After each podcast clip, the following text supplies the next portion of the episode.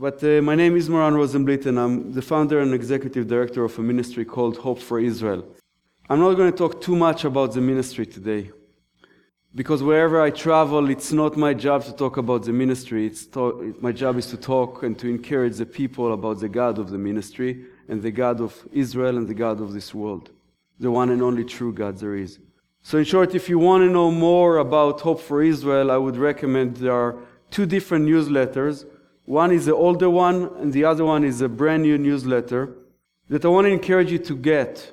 And you can get as many as you want as long you give them to people and don't throw them to the trash. The title of one is that uh, Be aware that you are not being misled. And we wrote it, I think, um, yeah, summer of 2013, exactly a year ago. And it's pretty amazing how much this newsletter touches the events today. The main article in the newsletter is the world's double standard, and you can understand double standard for Israel and the rest of the world. And the other newsletter speaks about the reality of the growing of anti-Semitism around the world and how the world is still asleep. We also have a website, and you can visit the website, and there you will know more about me and more about Hope for Israel. Brothers and sisters, Tuesday, a week and a half ago, I was on my way to the Ben Gurion airport. I checked in, was ready to board, and suddenly they showed on the screens of the TV that over 30 rockets were shot into Israel within 10 minutes. Since then, the reality is that over 14, 1500 rockets were shot into Israel. I was talking to my wife, and she said, You need to go. You need to do what God has called you. Until 10 minutes before boarding, I was praying, asking God to cancel that flight because I felt like I need to stay home. Support my wife, support our three little kids that were left in a very difficult reality today that Israel is facing. And for those of us who don't know, there is a war over there going on, a very bad war. And I want to encourage you to pray, to pray for the peace of Jerusalem, to take your stand for God and His plan for His children in Israel. But I felt that it's important for me to come here because one of God's calling on my life is to wake up His body, to wake up those who call themselves followers of the Messiah, to wake us all up to the fact that it's not enough to say, I believe in God. Our faith ought to be followed with action. Thank you for agreeing with me. I'm glad that somebody is. Hope for Israel main goal and our main aim is to bring the good news, the hope of the Messiah, back home, back to Israel. Acts 1 8 speaks about the fact that the power of God will start in Jerusalem, Judea, and Samaria, and to the end of the earth, even to Columbus, Ohio, believe it or not. My brothers and sisters, we live in days that we are called now to bring the good news, the power of God, back home, back to Jerusalem. We believe, I believe personally, that the most effective way to do it is to follow our Messiah's command. He said in Matthew 28 that all authority, all, in heaven and in earth, has been given unto me. Then he said a very important word. He said, Go, therefore. Go. The same word that God has given to Abraham when he said, Go. Leave everything behind you. By the way, I don't know what time I started, so I don't know what time I end, okay? It's okay? We came to study the Word of God today, okay? So we are not under time restraint today. But the same word was to go. And what did he say? He said, Make Talmidim, Asu Talmidim, make disciples of all nations. And then he explained to us what does it mean to make disciples. He said, Teach them to obey everything that I've commanded. My brothers and sisters, I want to encourage us to look at everything within God's Word, not just what we pick and choose according to what we are comfortable with. Immerse them in the name of the Father, the Son, and Ruach HaKodesh, Holy Spirit. Then He gave us a promise. And lo, I am with you. I am with you. And at the end of today, we will have a better understanding of what does it mean when God says, I am with you until the very end. A couple of years ago, as I was reflecting upon these verses, reflecting upon what God has called me, what God has called us, I was thinking about my staff at the office. And I came to them with breaking news. Once in every while, I, I, I come to them and I have these word, ways of just exhort them a little bit, make us all a little bit uncomfortable. And I said to them, I have good news. I said, What is the good news? Or actually, they said, Oh, oh. I said, We're going to start a program. We as staff going to read the Bible or through the Bible in a year, starting in Bereshit, Genesis, all the way to the end of Revelation. I'm not going to ask how many of us here have done this. But I have to tell you something. If you have not done this, start doing it. Start doing it. It's when we are not reading the Bible that for once we are not really having a full understanding of God's word, of who God is, of the amazing fulfillment of the prophecies that He has fulfilled. We don't have understanding that, about the times that we live in, and we don't have an understanding about the times that we are entering until His return. So we started doing it, and as I was doing it, I got into a book that we know very well the book of First Samuel. It's one of the easier books to read. You know, it's not Deuteronomy or Leviticus, the ones that uh, are hard. And as I was reading First Samuel, I've noticed something very interesting. First Samuel chapter 3 verse 1 says these words. Now the boy Shmuel, Samuel, was ministering to the Lord before Eli. And word from the Lord was rare in those days. Visions were infrequent. So far, so good. Little Sammy was a great man of God. He was ministering to the Lord before Eli. Let me describe to you who he is in our eyes today. Assistant rabbi. My dear brother who was away for seven weeks or eight weeks. I listened. tried to. Seven. There is something about that number. You know, you came back and now you are bringing the holiness of the Lord to us. It can be Him. It can be that wonderful greeter that greeted me.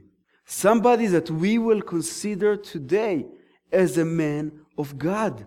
After all, he was ministering to the Lord before the high priest. But as you continue to read, you get into verse 7. Verse 7 says something very interesting. Now Samuel did not yet know the Lord, nor had the word of the Lord yet been revealed to him. And I found it interesting. How can it be? Samuel was ministering to the Lord before Eli, but can it be that Samuel did not yet know the Lord? And my brothers and sisters, I believe that the most important question that anyone, any of us here in this room, ought to ask themselves Do I know the Lord? And note what I'm asking. I'm not asking you, Do you know about the Lord? Because knowing about Him will not lead us into spending eternal life with Him. Do I know Him? But Moran, I'm coming to the synagogue. I'm wearing the kippah. I'm wearing the prayer shell. I know how to pray. I'm giving. Brothers and sisters, none of these things will make anyone spend eternal life with Him. This ought to be the byproducts of our knowledge of Him, but this will not lead us into spending eternal life with Him. In fact, Yeshua Himself, when He was here, He made this statement. He said, Many will say to me on that day, Lord, Lord, did we not prophesy in your name? And in your name cast out demons? And in your name perform many miracles? And then I will declare to them, I never knew you. Depart from me, you who practice lawlessness.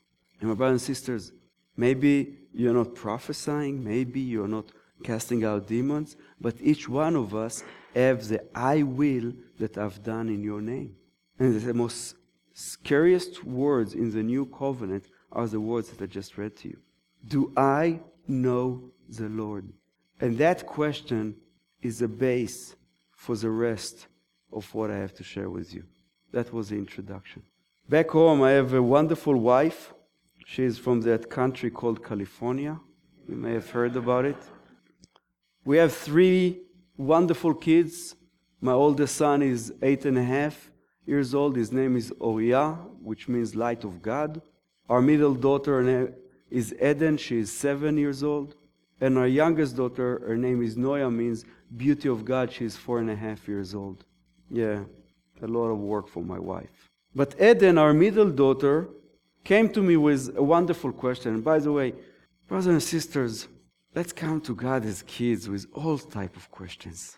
I love this little boy that was jumping here and brought a little bit of life to all of us, reminded us that life is not that hard and not that heavy. We can have a little bit of joy from God. But Eden said to me, Abba, and Dad, do you think that God understands Hebrew? Excellent question. I said, Eden, my dear, I think he understands Hebrew. He may understand some other languages as well, but Hebrew is his language. So I know we read some Hebrew earlier, but let me read some more Hebrew to you because one of my job is to start to teach you Hebrew. Because in heaven, I believe we're all going to speak Hebrew. And do you know why I can't wait for heaven? You all going to have accent, and we are going to laugh at you. can't wait for heaven. But let me read to you something in Hebrew, one of my favorite psalms. מזמור לדוד, אדוני רועי לא אחסר, בנאות דשא ירביצני, על מי מנוחות ינעלני, נפשי ישובב, ינחני במעגלי צדק למען שמו, גם כי אלך בגיא צל מוות, לא ירא. כי אתה עמדי, שבטך ומשענתך המה ינחמוני. תערוך לפני שולחן נגד צורריי. דישנת בשמן ראשי, כוסי רוויה. אך טוב וחסד ירדפוני כל ימי חיי, ושבתי בבית אדוני לאורך ימים. Let's pray for a moment. Father, we commit to you our time, and Lord, I pray for you to be glorified this morning. In Yeshua's name we pray. Amen. If you have your Bibles, you may want to open to Psalm 23, a very famous psalm that we all know very well. And today we're going to have a little bit of a Bible study of Psalm 23, but from the Hebrew perspective, which I hope will shed a greater light onto the meaning of this psalm. And I would like to start to read it to you from the MIV, MIV is the Moran International Version of the Bible. I love you guys, you like my jokes. But as we go deeper, you'll see that even that version, there is a much deeper meaning into the words. A song of David The Lord is my shepherd, I shall not lack. He causes me to lie down in green pastures, He leads me beside still waters. He restores my soul. He leads me in circles of righteousness for His name's sake. Even when I walk in or through the valley that reflects the shadow of death, I will fear no evil. For you are standing with me, your rod and your staff, they comfort me. You set a table before me against my adversaries. You fertilized my head with oil my cup overflows. But only goodness and grace pursue me all the days of my life. And I will dwell, I will sit, I will return in the house of the Lord for length of day. And my brothers and sisters, do I know the Lord is a base for understanding the rest of this psalm. The psalm starts with the wonderful words Adonai Ro'i. The Lord is my shepherd. My shepherd. David did not use the Hebrew word Elohim to describe the Lord as his shepherd. The general term of God, name of God, is Elohim. But David used the letters Yud Hey Vav Hey. That sacred name. That name that is pointing to the one who was and who is and who is to come. David knew his shepherd. He had relationship with his shepherd. He followed his shepherd. He trusted his shepherd. In the Bible, my brothers and sisters, we are compared to a very interesting animal. You know which one? Hmm? Sheep, yes. You know what that animal knows to do the best? Meh. Meh. To cry. Do you know that this animal is not the wisest animal on the face of the earth? In fact, quite the contrary. After all, the word of God say that he will choose the fools of the earth to bring shame on the wise. But there is something else about this animal that is important for us to know and to remember and to understand. The sheep knows its shepherd. The sheep listens to his shepherd. When the shepherd said, right away, they take their head up and they start meh and following him, the sheep trusts its shepherd. The sheep follows its shepherd. Brothers and sisters, it's only when we truly know him that we can say, as David said, I shall not lack. Note that what he's saying here is not just in the present tense, but in the future. I shall not lack. I know my Lord. I've seen him working in my life, in and through my life before. I know what he has brought me from, what he saved me from. So I know that he will provide for me everything. And I know that I can trust him. Even if the circumstances of my life right now are difficult, I know that I can trust him, that he will always provide for me. That's a small yet a huge difference that ought to be between us and those who are yet to believe in him. That we know that we can trust him. We know who is our provider. And we know that he is not just providing our daily bread today, but He will provide our daily bread, bread tomorrow and forevermore. It's only when we know Him that we know that He is the one who causes us to lie down in green pastures, that He is the one who leads us beside still water. When I know Him, I trust Him. I know that I'm in the right place. And you know, when you see sheep on the green pastures, they are very relaxed. They have a lot of animal around, uh, animal, a lot of food around them. They know that they are in the right place, that they can rest. They know that their shepherd and trusted shepherd will always take them into the right place. But you know what's interesting about green pastures and about sheep? They start to eat. Their face is in the ground. And if the shepherd does not call them, they will not see that the food that they're eating becomes brown and not so good anymore. They're not that wise. Sometimes for us as followers of the Messiah, we get too comfortable. We're very comfortable where we are. And we think that we are in the perfect place where, in fact, the food that we're eating is not good anymore. We're so comfortable that when our shepherd calls us, we can't even hear him anymore because we don't recognize his voice. If God is talking to you right now, I want to encourage you. Make today a day of decision to repent. And repentance means turn your back to, well, this is Torah. Turn your back to sin and turn your face to Him. Repent is not to say, Lord, I'm sorry. I'm going to continue to follow that sin and keep you behind. Repentance is turning away from sin and follow Him. Follow Him wherever it takes you. He is the one who leads me beside still water. Without water, one cannot live too long. Water is something very basic that we need for our lives. Our Messiah spoke about the importance of water in Yohanan, John 4, starting verse 13, 13. Yeshua answered and said to her, Everyone who drinks of this water shall thirst again. But whoever drinks of the water that I shall give him shall never thirst. But the water that I shall give him shall become in him a well of water springing up to eternal life. Are we connected to the stream of water? Is the water, this living water, filling our life so much that there is a stream of living water that is flowing around us for those who are still in the dryness of the world that they may want to drink from the water of life? Are we making an impact on our community? Do we understand our responsibility? Do we even care about our community?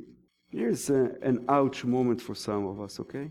Many today are blaming the current administration in the United States of America for all the wrongs that is going on. Many believers are angry. Why is God out of our court system? Why is God out of our schools? And I'll ask very simply why is God out of our congregations? We kicked him out. Why do we expect the world to want him in? It's time to bring him back, to be the center of our life. It's time to understand our responsibility. He restores my soul. And my brothers and sisters, again, if somebody here has gone astray, God wants to restore your soul. But it will require some faith on your behalf to make a decision to want to come back.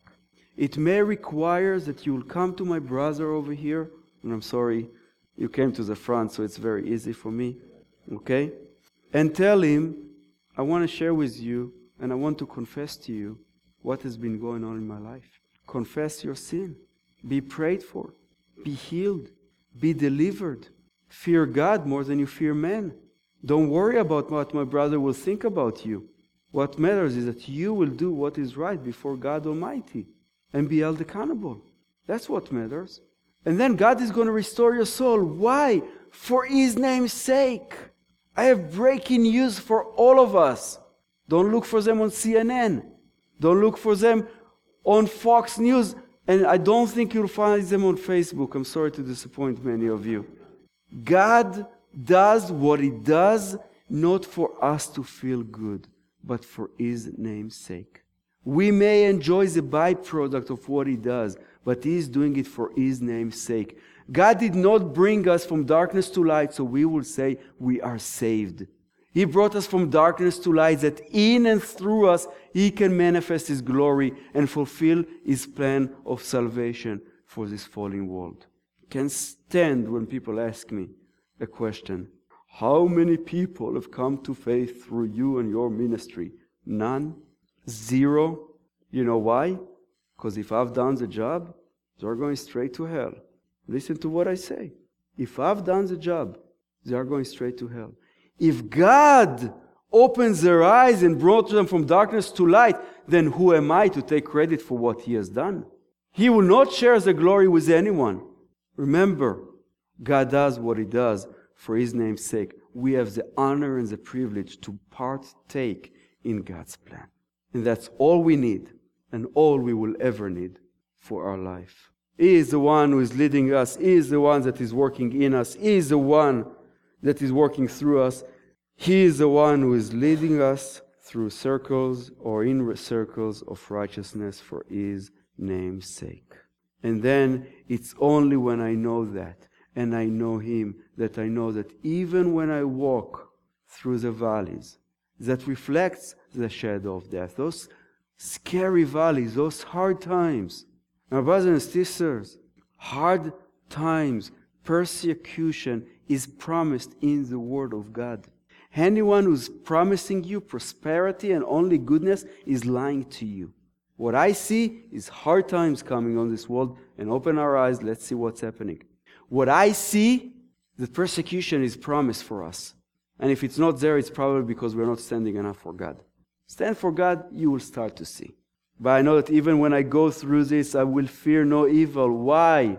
Because in Hebrew, it says ki ata imadi.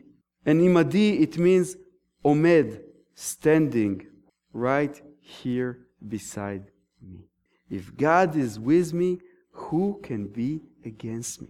How many of you have been in Israel before? Many. I like it. Well, in Israel, there is a place that is called the Jewish Quarter in Jerusalem. And then there is a place called the Garden Tomb. Walking from the Jewish quarter to the garden tomb, you have to go through the old city. Okay? On Fridays, when the Muslim people are ending their prayers, they are filling the old city. Okay? So far I gave you a picture. Well, I have a tour group coming to Israel, and on that specific Friday, the last Friday in Israel, they decided to make something wonderful in the streets of Jerusalem called the Formula Race, which means that the city is blocked and there are a bunch of crazy drivers in race cars zooming through the city, which means that you can't go in buses in the city, which means, in simple words, you have to walk. My son, who is eight and a half today, walked with us. He walked with a tour guide, and I was in the back doing this andale andale. Okay, let's go to the group very gently.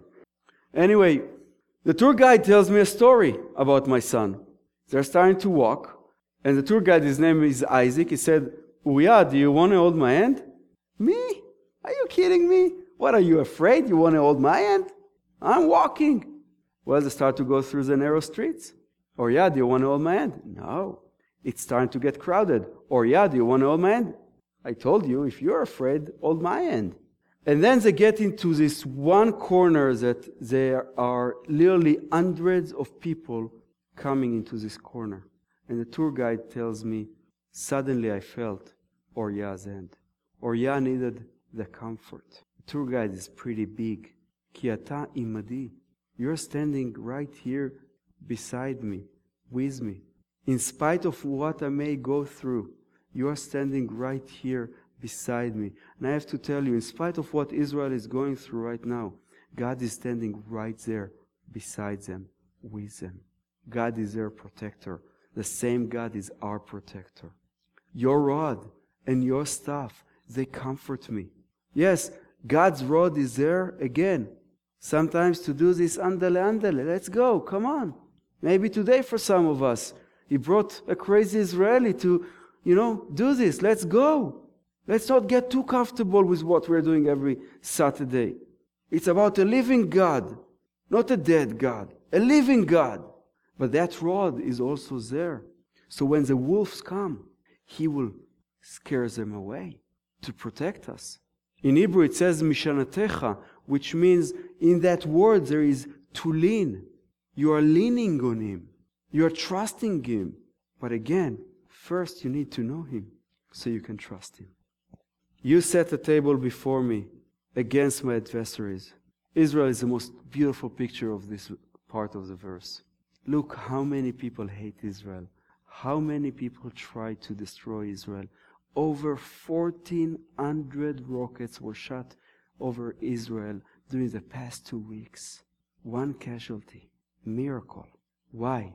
Because God wants the enemies to see that they're not fighting Israel, but they're fighting Him. And you know what? there is no way that they will win. I'm not saying it with pride, I'm take, saying it with great humility right now. You anointed my head with oil, my cup overflows. And in Hebrew again, it says the word dishanta bashemen roshi, which means that God not just anointed us, He fertilized our head with oil. So when He gave you a gift, He also gave you the food to be able to fulfill that call on your life. You have a wonderful rabbi. You agree?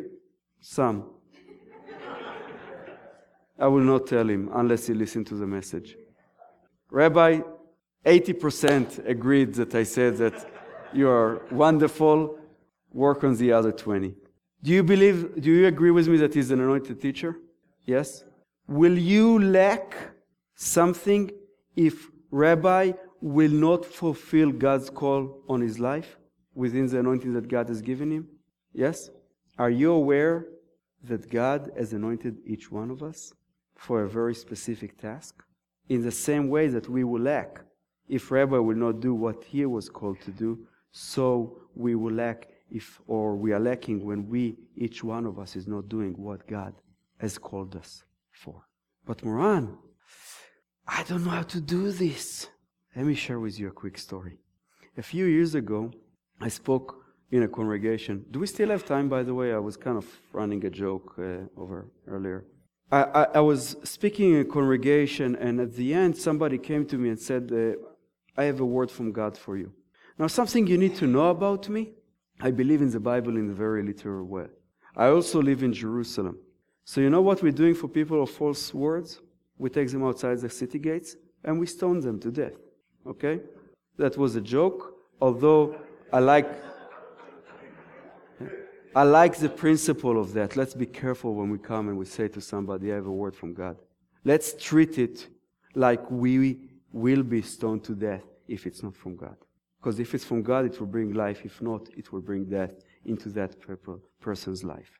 But the word was that I'm going to wo- work with youth in the future. And I wanted to take that person inside the city gate. And inside the city gate, in the temple tunnels, there is a huge rock. And I wanted to put them under that rock so they will never be able to be resurrected again. Because I did not want to work with youth. Look at the youth today. Who will want to work with them? Those in the back. I see that parents are saying amen. only way to communicate with them is sending them a message on Facebook.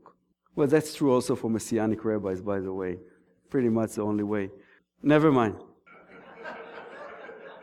Back then, it was during 10 years breaks that I took from Israel. I needed a break from Israel. During my service at the army, I lost several close friends in a suicide attack. I needed a break from that country. So I lived here in, well, not in America, I lived in California. Okay, so uh, again. And two weeks later, I got a phone call from a friend of mine in Jerusalem and said, There is a small group of four kids that started prayer meetings in the secular school. Will you give them the spiritual covering and financial covering? I said, Sure. I'm here, they are there, it's far enough. And so I started. Well, seven years ago, my wife and I decided it's time to obey God's call when He's gathering all His children back to the land that He's promised their forefathers and to go over there. I can't come and tell you this unless I do this. So we moved back. And I needed to reevaluate everything that Hope for Israel is doing. The one thing I did not want to do is to work with the youth. And after a year of suffering, and I mean it sincerely, not because of who they were, but because I didn't want to do that. Because I didn't feel called. I didn't feel equipped. And I can continue with I and I and I. I came to the youth meeting, leadership, ready to tell them, I'm done. And we opened with a word of prayer. And the Lord reminded me of that word that I received. And today, one of the most important calls of Hope for Israel is a threefold vision that starts with kids from the age of 13. We have a youth group of 70 kids from 10 different congregations in Jerusalem. These kids are on fire for God. They have prayer meetings in the secular school. They do public debates with their teachers at their schools. Then they go to the army. We, we have a whole program for the young believers who are in the army to keep them in the army. Not, sorry, to keep them walking with the Lord while they're in the army so they don't walk away. In the army, they don't have a choice. And then when they finish the army, we give them scholarships so they can go and earn a profession. And now they have a job so they can affect the local community around them and also tie to the local congregation. And that's how the Messianic congregations in Israel will not need to rely on outside support. A great vision! And I have to tell you something. I still don't feel equipped. I still don't know what I'm doing. But the minute I said yes to Him, I said no to myself. And now I live for Him who died and rose again on my behalf. And He is the one who is anointing my head, fertilizing my head with oil. Give me the wisdom, give me all the tools that I need to manage what He has called me for His name's sake. So if God is calling you right now, it's not about you, it's all about Him. All you need to do is to take that step of faith. Brothers and sisters, may only goodness and grace pursue you all the days of your life. But it says here, Veshavti bevet Adonai leorech yamim. And Shavti is, yes, to dwell, but Shavti is also to sit in the house of the Lord forever. Shavti lashuv is to return. So if the Lord today convicted you, it's time to return to Him. It's time to re- leave our old ways of living and to come back to Him. The root word of Shavti is Shabbat. Sit, spend time with God. Why did He give us a Shabbat?